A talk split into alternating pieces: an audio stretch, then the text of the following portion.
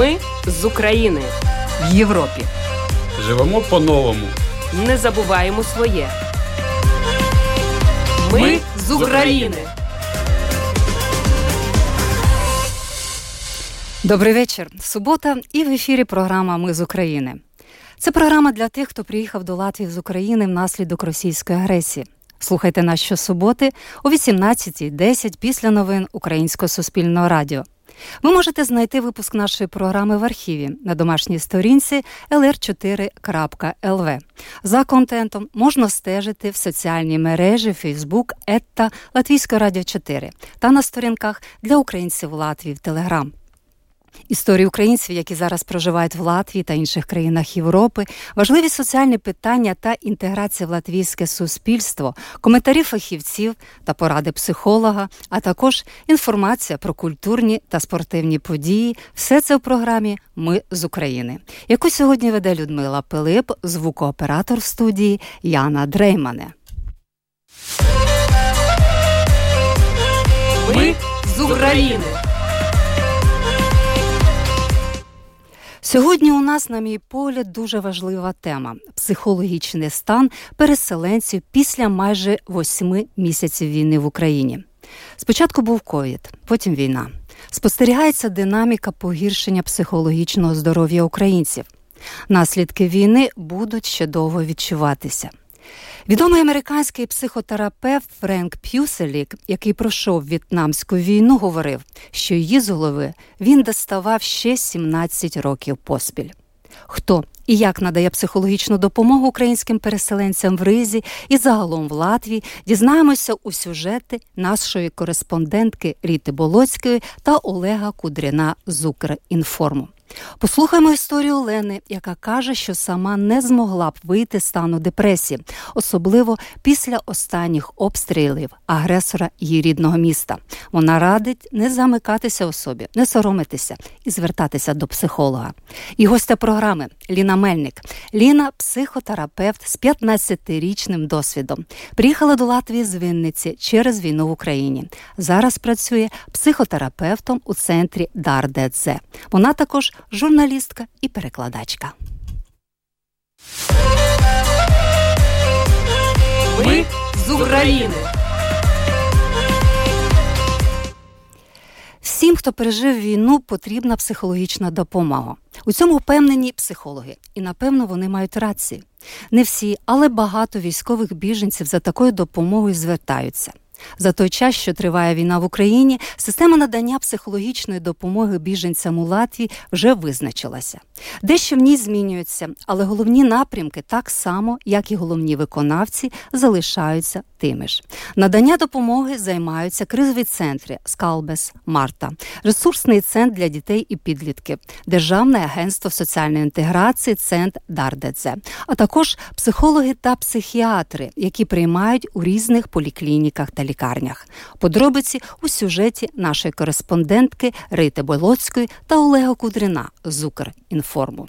Друзі, по нещастю, у мене питання: може, ви десь збираєтеся іноді групами чи просто кілька людей? Поговорити, поплакатися, підтримати одне одного. Морально так важко, що іноді вити хочеться. Ми тут удвох, я та син. Дуже хотілося б, хоч зрідка, бачити своїх і розуміти, що ми не одні такі.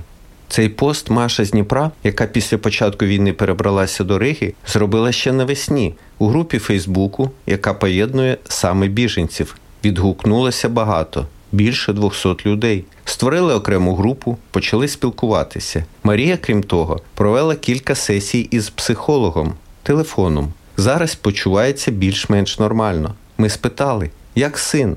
Йому, на відміну від Маші, довелося потрапити під бомбардування теж начебто нормально. Хоча ребенок иногда выдает там какие-то такие вещи. Летит самолет низко, я говорю, ой, так самолет гудит. А он мне говорит, мамочка, ну это самолет, ракета, она ж не так гудит. Ты не переживай, если ракета, говорит, летит в тебя, ты и не услышишь ее. Это ненормально. Когда он рассказывает 10 лет, как надо падать на землю, как нужно закрывать голову руками. То есть как оно в будущем проявится, я не знаю. За той час, що триває війна в Україні, система надання психологічної допомоги біженцям у Латвії вже визначилася та встояла. Дещо в ній змінюється, але головні напрямки, так само як і головні виконавці, залишаються тими ж. Наданням допомоги займаються кризові центри Скалбес, Марта, ресурсний центр для дітей та підлітків, Державне агентство соціальної інтеграції, а також психологи та психіатри, які приймають у різних поліклініках та лікарнях. Пацієнти поділяються на дві групи: люди, які в силу своїх діагнозів уже отримували психологічну та психіатричну допомогу вдома в Україні, і ті, хто до війни ні про яку таку допомогу не думали. Позначимо три відправні точки, з яких треба розпочинати пошук психолога. Насамперед, це кабінети психологічної допомоги у центрі підтримки мешканців України на Амуту 4. Вони відкриті кожного робочого дня. Можна зайти, поговорити, порадитись, отримати потрібні рекомендації та телефони. Потім сайт ukraine-latvia.com, розділ охорона здоров'я, підрозділ психоемоційна підтримка. Там є вся інформація щодо дорослих та дітей українською мовою. Причому інфа регулярно оновлюється.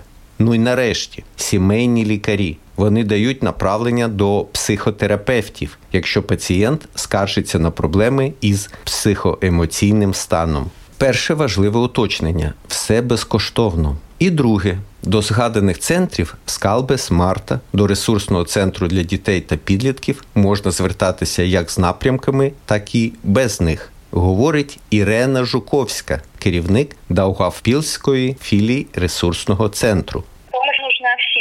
Пережил, потому что это не нормальный опыт, это не то, что мы видим каждый день, к этому нельзя быть готовым. Это не блюдо в кафе, когда мы заказываем одно, а нам говорят, ну его нету, и мы быстро выбираем следующее. Это, к сожалению, так не работает. Это слишком многие вещи затрагивает в нашей нервной системе, в нашей психике, и это очень сильно влияет на то, как потом функционирует человек, на что он обращает внимание, что он может делать, как он думает о себе, как он думает о других, насколько он готов готов принять помощь, насколько он готов как-то что-то менять и строить заново. И здесь эта помощь нужна как взрослым, так и детям.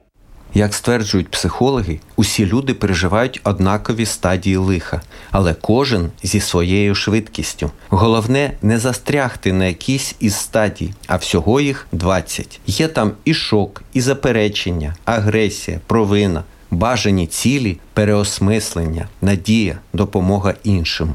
Психологи намагаються дати установку ви більше, ніж те, що з вами зараз відбувається. Кажуть, багатьом вдається допомогти. Іноді дорослій людині вистачає просто можливості виговоритись, виплеснути емоції, було б лише бажання прийти і поспілкуватися. Звернення до психолога не вияв слабкості, це нормально, це необхідно, особливо для тих, хто пережив війну.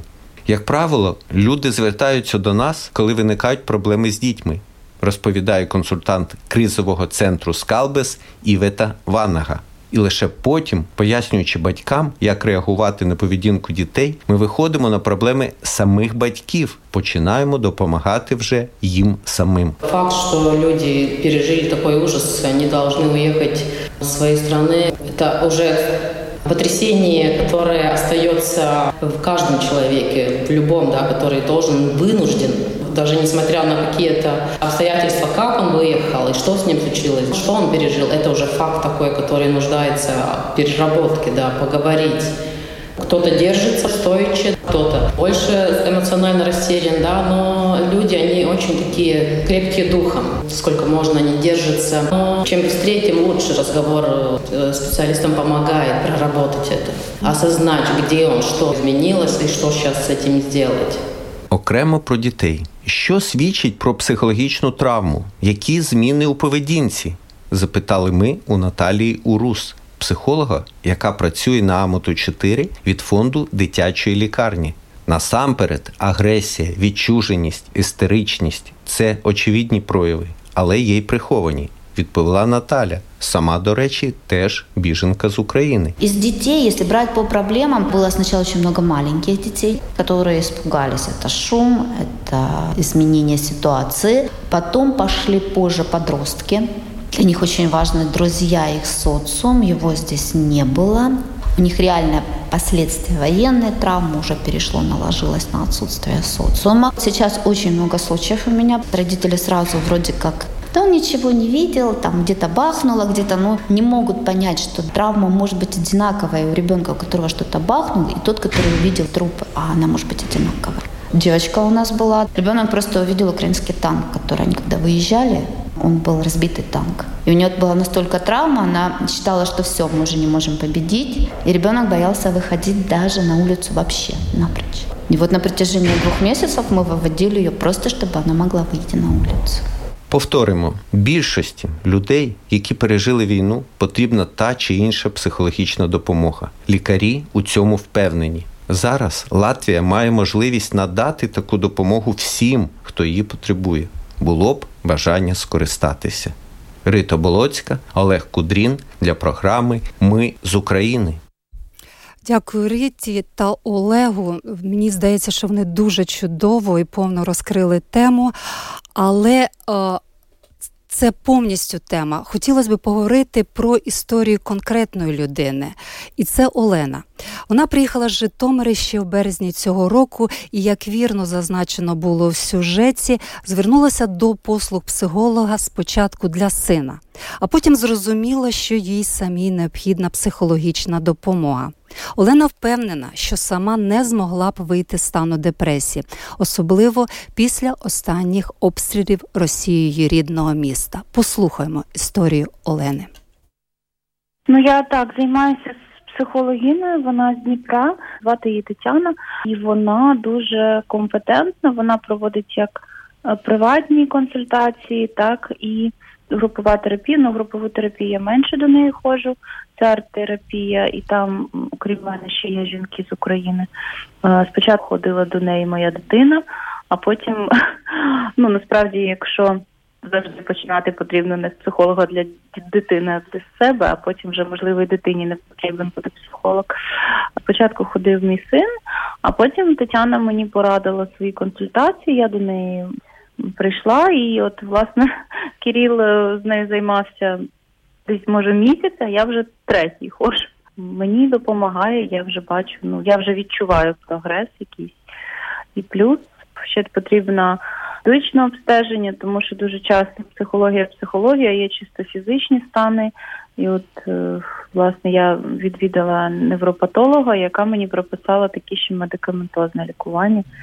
І вже зараз мені трошки легше. Хоча так, ну, зазвичай депресія або якісь депресивні стани, всі думають, що людина може бути там сумна, якась постійно плаче. Тобто це не обов'язково. Ти можеш ходити там і веселий, і фоткатись, і типу вести якби то, типу, звичайне життя, а там настанням темної пори доби починається найцікавіше, називаємо так. І зрозуміло так, що саме те, що ви пережили, війна в Україні, постійно те, що ми бачимо, турбота за своїх близьких, за майбутнє себе і дитини, все це стало тими причинами, чому ви звернулися до психолога. Ну на початку так, тому що ну, це потрібно було мені, але зараз, ну оскільки там, скажімо, ситуація не змінюється, тобто. Ну от в понеділок минулий було набагато ну типу гірше, тому я вже звернулася до лікаря. Тому що коли почалися знов чергові бомбардування, вже Житомира стало гірше фізично. Це ваше рідне місто? Так, коли вже там і продовжуються зараз обстріли, тому вже потрібна була медикаментозна підтримка. Що би ви порадили е, тим, хто ще вагається, хто думає, що сам може якось е, справитися своїм цим станом за допомогою там спорту, природи чи чогось іншого? Дивіться, стосовно спорту, я тут підтримую це доведено і е, лікарями, психіатрами, і неврологами, і взагалі вертебрологами, всі, хто працює там так чи напряму, чи якось дотично до нервової системи, спорт дійсно рятує. І навіть там важкий фізичний стан він все одно потребує якихось ну, навантажень, там мінімальних, правильних, тобто, звісно, не бігти кроси, не піднімати 100 кіло. Але я б ну радила наполегливо чи піше прогулянки, чи ще щось. Ну тобто не сидіти вдома. Обов'язково. Типу спорт це обов'язково. Будь-який, кому який підходить. Е, що стосовно мене, то це, мабуть, найперше єдине на початку, що мене рятувало, тому що перше, що я купила тут за ну найдорожче було вкладення, це абонемент спортзал. Я досі туди ходжу, і це дійсно за рахунок там вивільнення гормонів і там викиду того ж там кортизолу стає краще. Це факт. Ну, типу, спорт допомагає, це правда. Ну, типу, якщо там психолог досі вагаєтесь, то почніть зі спорту. А от стосовно психолога, то коли, наприклад, ми ламаємо руку, ми ж не намагаємося її полагодити в домашніх умовах, полікувати, типу, ну, зростеться як-небудь. Ну, воно то зростеться. Але звісно, можуть бути наслідки, які в подальшому потрібно буде знов таки цю руку вже ламати і такій в медичній установі.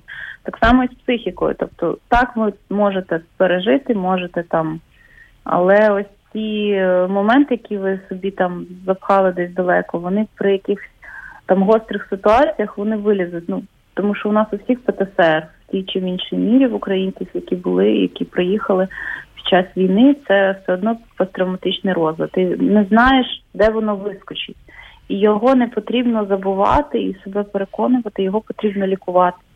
Бо це така сама хвороба, як будь-яка інша. Чомусь у нас так заведено, що ми такі, типу, ой, ну нічого страшного, ти просто мало працюєш, або там я обожнюю пораду, ну не нервничай. Ти не можеш не нервуватися, нервуватися нормально, забивати себе роботою може привести до того стану, як у мене коли ти просто фізично не можеш стати, і це називається депресія. Не так, як там в фільмах показують, а депресія це коли ти лежиш і не хочеш нічого не їсти, ні пити, не спати. Тобі в принципі все одно, що буде, і це страшно. І от е, це саме через те стається, що ми такі, ну якось сама, самовивез. Самовивез це коли ти не ходиш до психолога. Тому я раджу займатися собою, це важливо. Ну, типу, це не просто там, типу, якась як кажуть, американська модна тема. Ні, це необхідність. Якщо є можливість, більше психологів, більше психологів тут вони приймають за рахунок фондів різноманітних саме в ризі. І тобто люди, які відвідують, не платять за ці сеанси. То що в цьому такого, що ти підеш і розкажеш про якісь свої проблеми? От знаєте, у мене ще є така чудова не знаю асоціація. От у мене особисто, наприклад. Е, це з моєї родини, коли там ти кажеш, я там хочу запросити жінку, яка буде прибирати в мене в хаті ну, типу, і там тобі кажуть, ну перед тим як вона прийде, ти маєш поприбирати. Це ж, стидно, да, що прийде людина і буде прибирати краще в тебе в хаті. Так само з психологом, як це я прийду і почну розказувати про якісь свої там. Ну, як то кажуть, брудну білизну виймати. Ну нічого страшного. Всі ми живі люди і всі ми потребуємо допомоги. Я вважаю, що це перша необхідність, така як лікування зубів чи взагалі там лікування нервів. Рани гояться на тілі скоріше, чим рани душевні. Чи зустрічаєтеся ви, відвідуючи психолога з людьми, які також відвідують? Можливо, обговорюєте щось? Чи навпаки для вас краще зустрічатися з людьми, які ну психологічно не скажемо так здорові, але ну знаходяться в такому стабільному психологічному стані? Ну, наприклад, є ну просто різноманітні моменти, коли там ну не дуже то е, психологи люблять і не всі пацієнти люблять. Е, ну, типу, перетинатися взагалі дехто ну не хоче це афішувати. На особистих сеансах ми не зустрічаємося, тому що між пацієнтами є запас часу, коли ну щоб не перетинались між собою. А групова терапія так це дійсно неї не всі можуть наважитись. Я вважаю, що це такий вагомий крок, коли людина приходить на групову терапію, особливо там хтось каже там ставить під сумнів арт-терапію, там ну як технологію. Але, от, наприклад, оскільки у нас група жінок, ну наразі я вже ну я теж не дуже така, як то сказати, любителька цих всіх е, сеансів, там ділитися там аж прям сокровенним. Але от арт-терапія вона якось трошки об'єднує і допомагає ці всі емоції якось трошки виплеснути десь. Тому я відвідую і приватні, і консультації групові. Ну я не бачу в цьому нічого страшного. Найперше, це як зі спортзалом. Найскладніше туди прийти. А далі вже. Ну інколи продовжити мистецтво, відвідування е, кінотеатрів. Це зараз безкоштовно все для українських переселенців. Це також допомагає Ну, не так, закриватися. Ви це робите от зараз? Чи намагались постійно це навіть самі важкі ситуації, такі психологічні? Ну е, я насправді не люблю. Ну, типу, я не, не дуже люблю ну, місця публічні.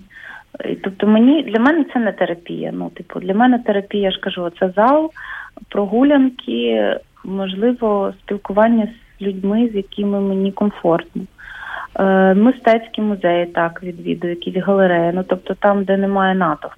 Тому що я перевіряла концерти, ну мені не терапія, мене мені важко. Ну тому що є різні люди різної, ну кому типу навпаки, там більш де людей багато, якийсь шопінг людям підходить. Тому що мені ні, мені більше щось де можна з собою, мабуть, якісь діалоги провести. Якось так. Це було інтерв'ю з Оленою, яка зрозуміла, що їй необхідна психологічна допомога. А я нагадую, що ви слухаєте програму Ми з України, яку веде Людмила Пилип, оператор студії Яна Дреймане. Ми з України в Європі. Живемо по-новому. Не забуваємо своє. Ми з України.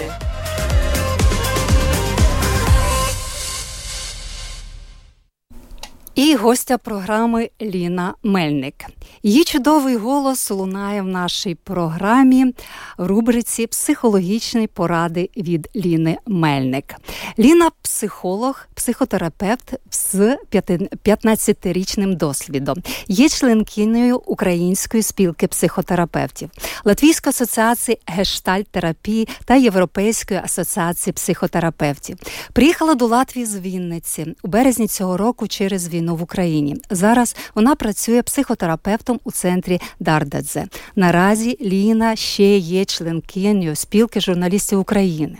Пише статті про психологію культуру. І це ще не все. Вона режисер і засновник аматорського театру Ресурс. І це ще не повний перелік її талантів. Ліна Мельник, перекладачка, займається літературним перекладом. У 2018-2022 роках нею було перекладено і видано шість книг. Ще шість вийшли в онлайн форматі. Загалом з латиської мови на українську переклала 12 книг і одну п'єсу. Вітаю вас, Ліно. Вітаю. Лін, про вашу перекладацьку та театральну діяльність ми поговоримо якось в одній з наступних програм. Оскільки наша тема зараз. Присвячена психологічній допомоги переселенців, хотілося б зосередитися на ось таких запитаннях. Сьогодні прочитала допис одної переселенки. Кожен ранок я прокидаюся, читаю новини, намагаюся жити далі. Атаки агресора за останні два тижні на мирні, мирні українські міста почастішали. Гинуть люди, діти. Ми всі за межами України в Україні в постійній напрузі, у стані страху щодо небезпеки наших близьких. Безумовно, це все впливає психологічно. Як собі з цим зарадити? Тут я хотіла б а, звернути увагу на такий момент, а, що є страх реальний, є страх е, фантазійний, надуманий. Тобто, коли ми безпосередньо не контактуємо з реальною ситуацією, я не кажу, що він якийсь там неправильний. Да? Він точно є, він точно має місце бути, він точно правильний, ми точно це все відчуваємо. Але про що я кажу? Про те, що ці люди, які зараз знаходяться в Україні, українці, вони е, контактують з реальністю. Тобто, от в них летить ракета, да, вони відчувають цей страх, вони розуміють, що їм в цей момент потрібно зробити. І а, для психіки цей страх є меншим реальний страх, ніж страх надуманий. Коли ми, українці, які знаходимося за кордоном, ми маємо менше можливостей контактувати з контактувати з реальністю. Так, ми є в більш безпечній ситуації, але ми ми дуже багато починаємо фантазувати, коли є ці атаки. Та? А раптом щось трапиться. А може, а куди вдарило? Да? Тому що ми там бачимо вибух. Наприклад, ну от я навіть дивлюся та, ці телеграм-канали.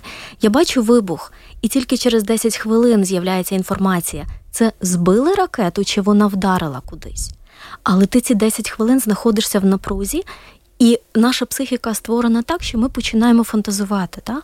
а раптом, а щось. І цей страх є а, більш такий а, шкідливий для нашої психіки, ніж реальний страх, коли ми контактуємо з реальністю. А, На жаль, це так трапляється.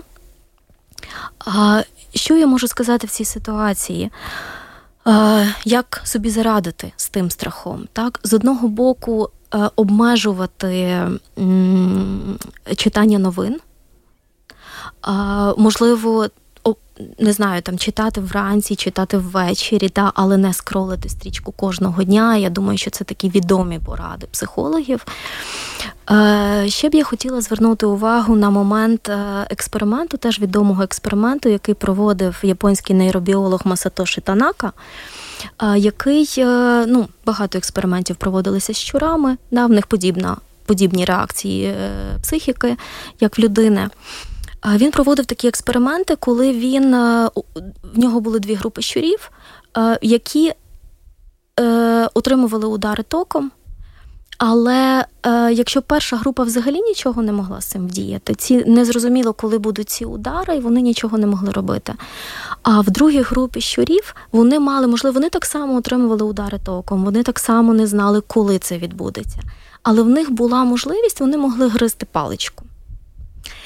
І що показав цей експеримент, що в тих щурів, які могли гризти паличку, рівень е, так, кортикостероїдів, да, гормонів стресу, був набагато нижчий, ніж в першої групи щурів, які нічого не могли робити.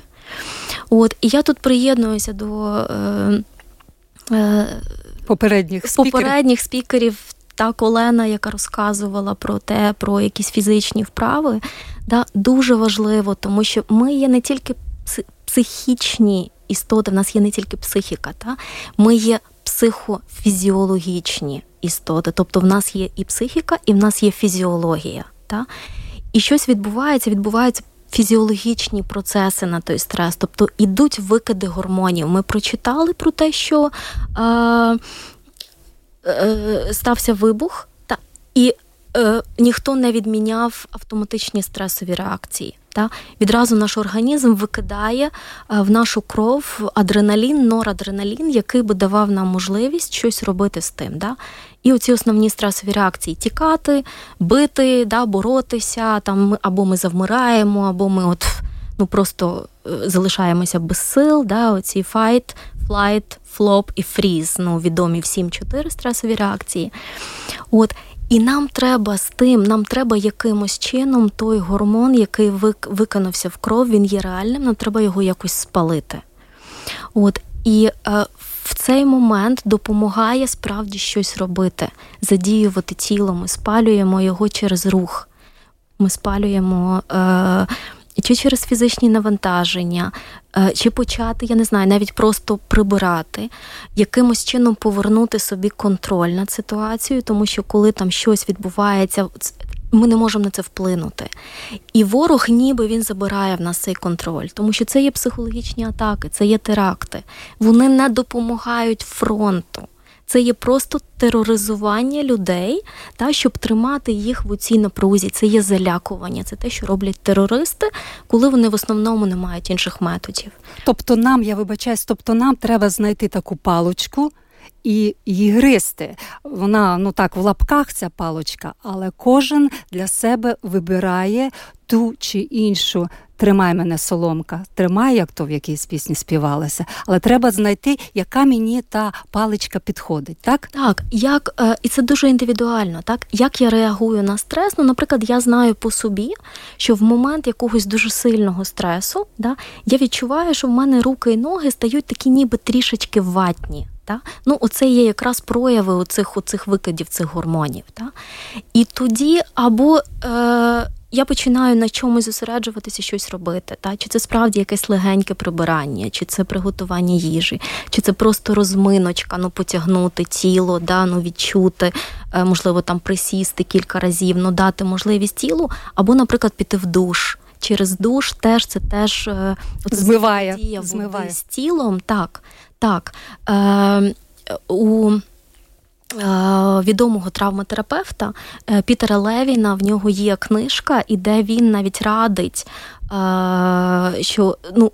Така як душетерапія, да? тому що справді оце потрапляння просто цієї води на тіло, так воно є, воно лікує тіло. Да? Ми стрес відреаговуємо через тіло. Що може бути ще такою паличкою? Мені, наприклад, дуже допомагає е, акції протесту під посольством. Це можливість висловити свою думку, це можливість висловити свій протест, це можливість покричати і через голос теж ну, дати розрядку у цим гормональній цій системі. Е, і ще е, не всі знають, що в нас всі знають оці чотири основні стресові реакції, які я назвала. Да? Там битися, тікати, завмирати і ну, от, здуватися, втрачати енергію. Але мало хто знає, що є ще одна стресова реакція, яка теж а, називається friending англійською мовою, тобто об'єднання, дружба. Е, ми істоти соціальні, і ми починаємо в момент сильного стресу теж шукати якихось соціальних взаємодій. І дуже добре, коли ми теж можемо піти. Е, відчути оце об'єднання, да, об'єднання з тими українцями, які є в ризі, не обов'язково ж там розмовляти, так? Але ми всі разом робимо якусь спільну справу і відчути єднання з тими українцями, які в Україні, бо їм теж дуже важливо насправді, да, коли вони знають, що за кордоном українці виходять, там нікому не байдуже, всі разом з ними. Да, Ми всі об'єднані. Хочу лише додати, що коли я в прямому ефірі в Фейсбуці показую а, мітинги протесту, одразу реакція якраз з України. І мене навіть дивувало, коли пишуть дякуємо, дякуємо, дякуємо за підтримку підтримку. Е, це дуже важливо для них і для нас. Це дуже важливо, справді. Е, Ліночко, от таке запитання у мене. От читаєш про те, що в Україні 430 дітей вбитих. Вбита жінка, яка так довго чекала дитину і так хотіла.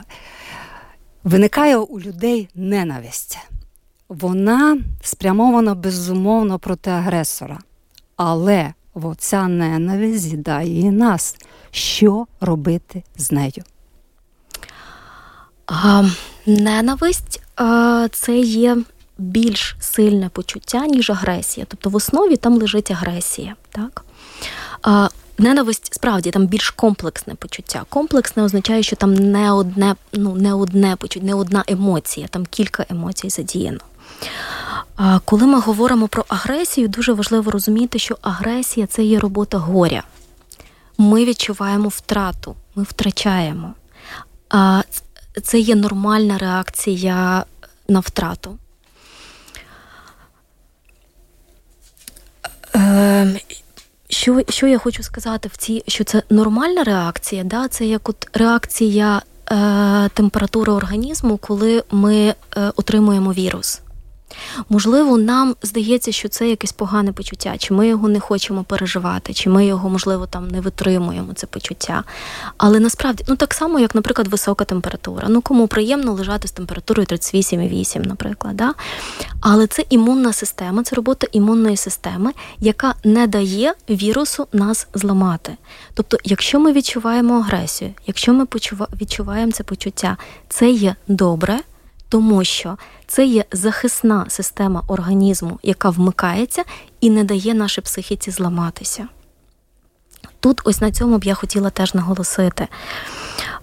Коли я е, не дуже добре, коли ми постійно тільки в цій емоції знаходимося, да, з дня у день це переживаємо. Це якраз те, що хочуть наші вороги, щоб ми відчували, да, щоб ми застрявали. Коли вони кажуть, що ми, ми з вами брати, Да? Вони кажуть про те, що ви такі самі, як ми. Ми вас ненавидимо, і ви нас там ненавидите. Да? Ви такі самі.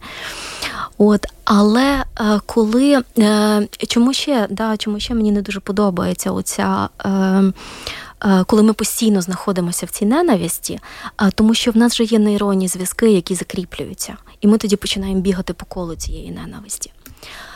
Зазвичай почуття не є одне ми відчуваємо комплекс почуттів. У нас почуттів багато, але є якесь одне домінантне. І коли до мене приходять клієнти і кажуть про те, що я постійно відчуваю цю злість, я постійно відчуваю цю ненависть. Так, це є домінантне почуття, воно це вершина айсберга, його найвидніше. А давай подумаємо, а які там ще почуття є, що ти ще відчуваєш. Давай ну, по, ну, подосліджуємо це. А що ти, наприклад, відчуваєш до а, тих українців, які а, там там знаходяться? Да? А, а що ти відчуваєш там до українців, які. А, і ми починаємо знаходити, що там не тільки ненависть є, там не тільки агресія є, там ще є співчуття да, до тих, хто втратив когось. Да? А а співчуття, ну воно на чому базується? На любові. Ну, Співчуття це теж є любов. От. І коли ми знаходимо ще ті почуття, да, а як а як ти міг би виразити своє співчуття, свою любов? Да? І ми починаємо переключатися, і тоді є можливість переключитися на інше почуття і почати робити щось інше. І якщо я відчуваю співчуття, якщо я відчуваю любов, я йду якимось чином допомагати.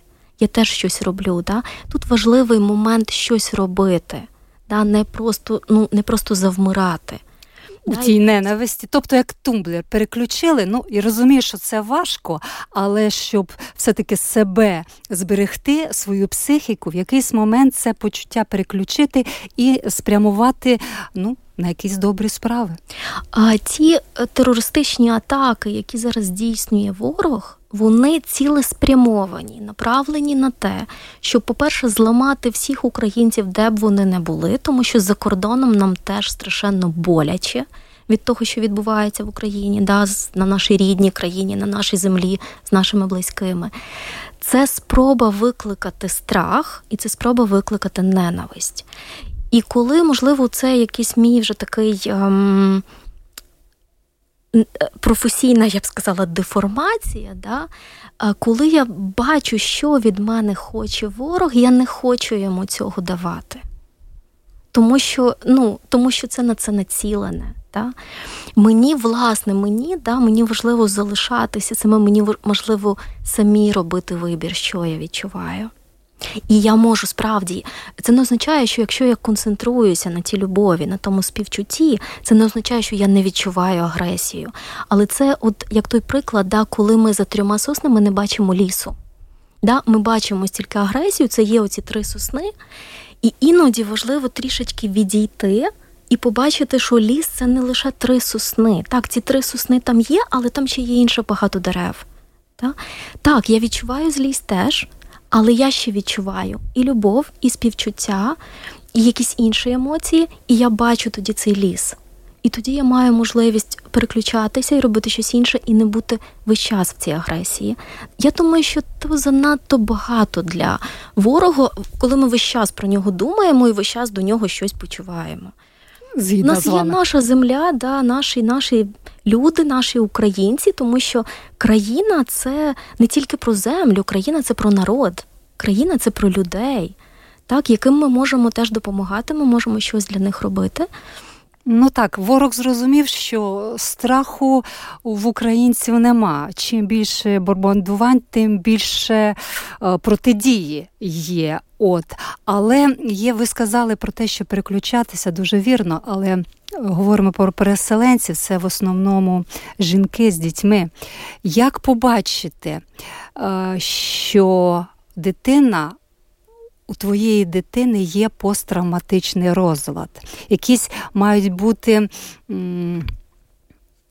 моменти е, спостереження, коли вже дійсно ти не можеш сам з цим, а треба вести до психотерапевта ту дитину. Якісь буквально концептуально такі основні ознаки. Е, так, я зараз про це розкажу, але я ще б хотіла до попереднього питання додати, да, що а, в наше в українців вже є така національна риса, яка просто за період вже такої історії, да, доволі травматичної для нашого народу, стала національною рисою це гумор. Да? І ми знаємо ну, багато таких мемчиків, всяких, та, що е, ми українці, тому ми вміємо сміятися під час війни. І я думаю, що це теж є дуже якась хороша річ. Е, е, Сьогодні вранці прочитала да, з приводу цих атак. Зрозуміло, це болюче, зрозуміло, це лякаюче. Але прочитала допис одного українця, який написав: ну нічого собі, Росія витрачає е, там сотні мільйонів доларів для того, щоб у мене три години не було світла, і я міг поприбирати в квартирі, наприклад. Да? От, Смішне перестає бути страшним. Це теж є велика правда. Та? І от сміх гумор, можливість чогось пожартувати, знайти з чого пожартувати, разом посміятися це теж дуже хороший захист і дуже хороша профілактика. Ну, у того, е, я б сказала, навіть і депресії, та, і травми, і ну, такий безпечний вихід з того, е, куди нас намагається загнати ворог. Повертаючись до вашого питання, я б не казала зараз про про посттравматичний стресовий розлад, та тому що все-таки це той діагноз, який може поставити лише спеціаліст, і батьки не можуть поставити своїй дитині, сказати, ось моєї дитини там посттравматичний стресовий розлад. Але на що б е, я запропонувала батькам звернути увагу, і, до речі, в вашій програмі сьогодні теж вже про це говорили інші психологи про це згадували. Що могло б батьків насторожити, коли б вони сказали Окей, зараз час йти до психолога? Да? Коли, наприклад, дитина проявляє агресію, чи то, можливо, самоагресія, от вона починає е, казати, що вона не цінна, вона, можливо, е, починає якимось чином шкодити собі. Да?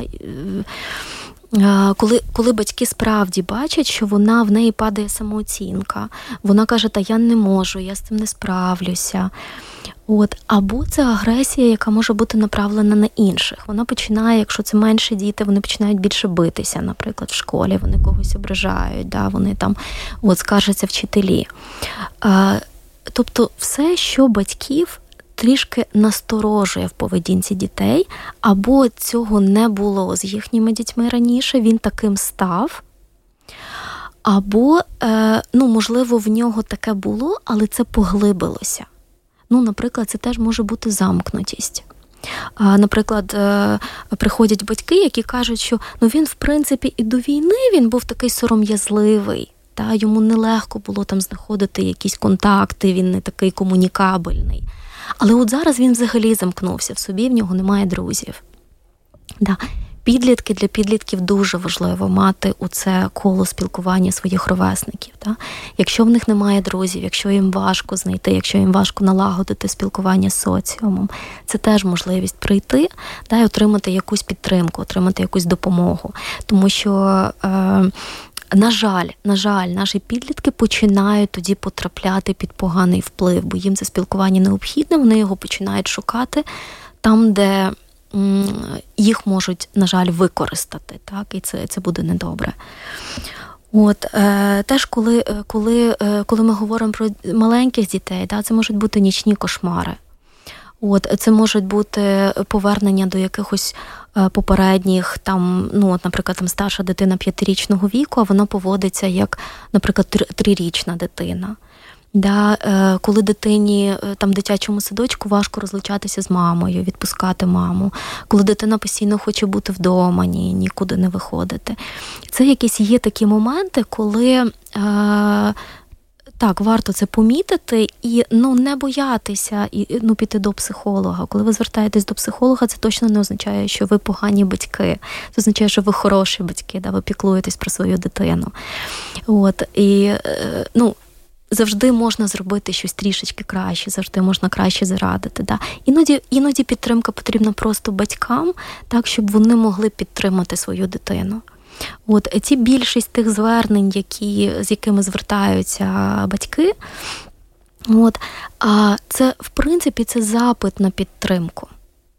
А, Дуже часто бабусі, дідусі, сім'я, яка підтримувала, залишаються в Україні. Приїжджає одна жінка з дитиною, яка не має тут підтримки. Чоловік залишився в Україні. Та? І просто та підтримка, до якої ми звикли, що вона в нас завжди була, а її тут не вистачає. От. І е, буває, ти просто цієї підтримки трішки даєш і все. Ну, В людини виростають крила, і вона каже, та ти все, я вже розумію, я вже можу йти далі, та, я вже можу адаптуватися. Е, Ліно, дякую за розмову. Її можна продовжувати і продовжувати. Тем дуже багато. Хотіла б вас спитати, якщо у когось із слухачів буде бажання поспілкуватися з вами вже наодинці, розказати про свої проблеми, куди звертатися, куди до вас приходити? Центр Дардеце на жаль, я так відразу не приготувалася, щоб просто продиктувати навіть номер телефону, але можна зайти на сайт центру Дардице. І номер телефону е, у нас адміністратор записує. Адміністратор, е, вона латишка, але вона розмовляє російською мовою. Ну, можна просто подзвонити і сказати, що хочуть звернутися до Ліни або до психолога з України. От і вона записує і приходьте, я всіх чекаю з задоволенням, поспілкуюся, з задоволенням допоможу. Чим зможу, бо це теж моя така, моє бажання, моя громадянська позиція і те, що я можу і хочу робити для українців. А можете ще писати нам на пошту електронну укр.ета Латвійської радіо.лв. Ми дякуємо нашій гості і наостанок програми. Поговоримо про те, що також психологічно допомагає, а це спорт. Всі, хто полюбляє активний спосіб життя та спорт, запрошуємо на плей-офф арену, що у Ризі на вулиці Кауру 6. Адже сьогодні дуже важливим для українських переселенців є соціалізація, середовище однодумців, зміцнення фізичного психологічного здоров'я. А це все можливо поєднати, відвідуючи спортивні майданчики. За фінансовою підтримкою Футбольної федерації Латвії плей-офф арена представляє новий проект для українців дітлахів і дорослих. У вас є унікальна можливість не лише пограти в футбол, але й знайти нових друзів. На плей-офф арена доступні три футбольні поля для дітей. Від 6 років і дорослих до 60 років. Спортивний комплекс також пропонує відвідувачам будь-якого віку, зони для ігор.